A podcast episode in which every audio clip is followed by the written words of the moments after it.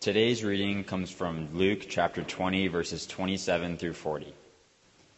There came to him some Sadducees, those who deny that there is a resurrection. And they asked him a question, saying, Teacher, Moses wrote for us that if a man's brother dies, having a wife but no children, the man must take the widow and raise up offspring for his brother. Now there were seven brothers. The first took a wife and died without children and the second and the third took her, and likewise all seven left no children and died. Afterward the woman also died. In the resurrection, therefore, whose wife will the woman be? For the seven had her as wife.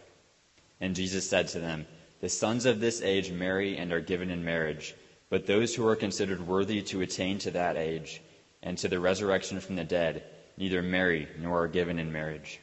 For they cannot die any more because they are equal to angels and are sons of God, being sons of the resurrection. But that the dead are raised, even Moses showed, in the passage about the bush, where he calls the Lord the God of Abraham and the God of Isaac and the God of Jacob. Now he is not God of the dead, but of the living, for all live to him. Then some of the scribes answered, Teacher, you have spoken well, for they no longer dared to ask him any question. This is the word of the Lord.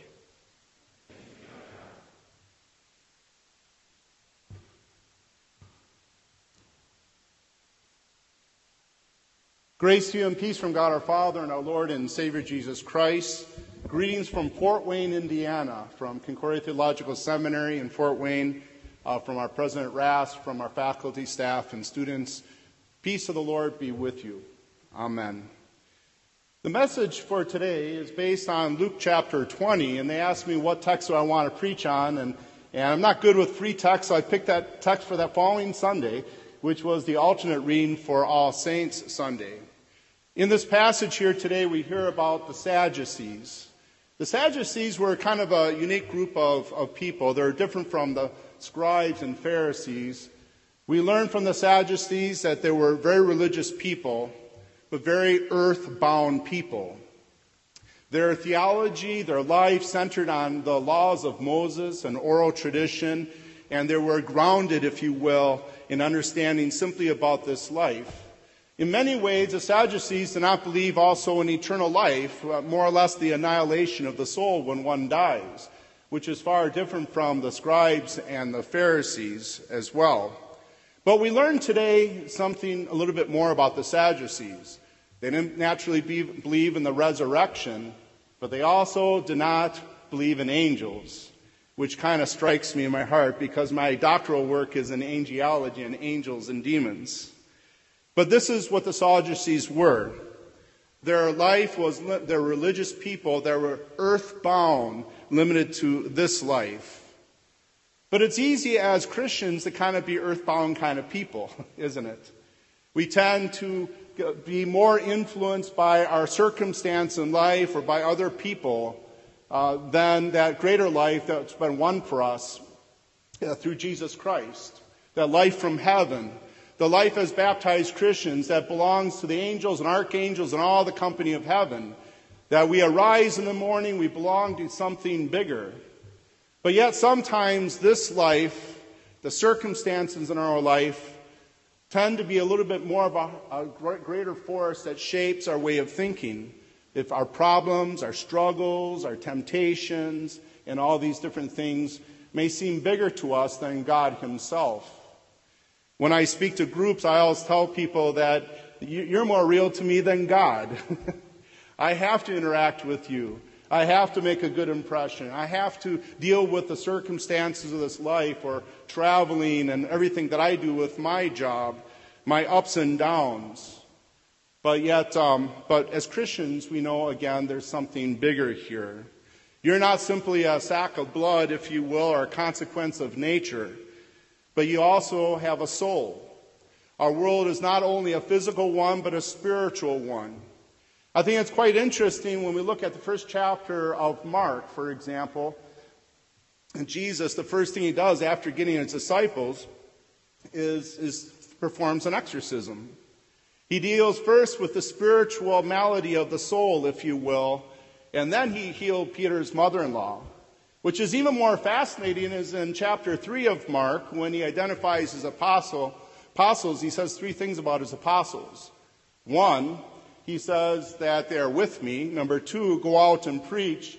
And number three, that you have authority to cast out demons.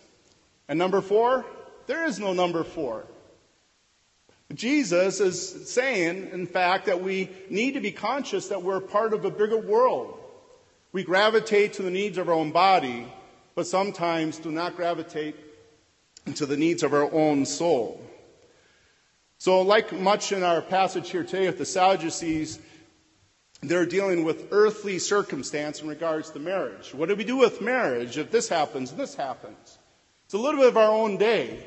I don't know if you're aware that in the United States, statistically, over 50% of all adults are not married. We have a massive breakup of family today. We have all sorts of circumstances there are, that which meets up with a lot of different struggles and, and trials and things of that nature. But Jesus transi- transitions this conversation of this earthly marriage situation towards a conversation of the heavenly marriage between us and God, and to all those things belong to the heavenly question as sons of God, as baptized children of God, namely a bigger picture of what life is really all about in face of these trials and circumstances. Our Lord speaks of marriage between God and man. He transitions the conversation, talks about Moses, and in Exodus chapter 3, verse 13, where, he, where Moses says, I am the God of Abraham, Isaac, and Jacob, or identifies God as God of Abraham, Isaac, and Jacob. What does that mean? Well, identifies in Scripture that this is the God who has come to them. And what we call in theology divine economy means God is not just sitting up there. He comes to us, gives us a certain life, as He does through His Son, Jesus Christ. That even the same passage with the word Yahweh, I am, it really is I am being.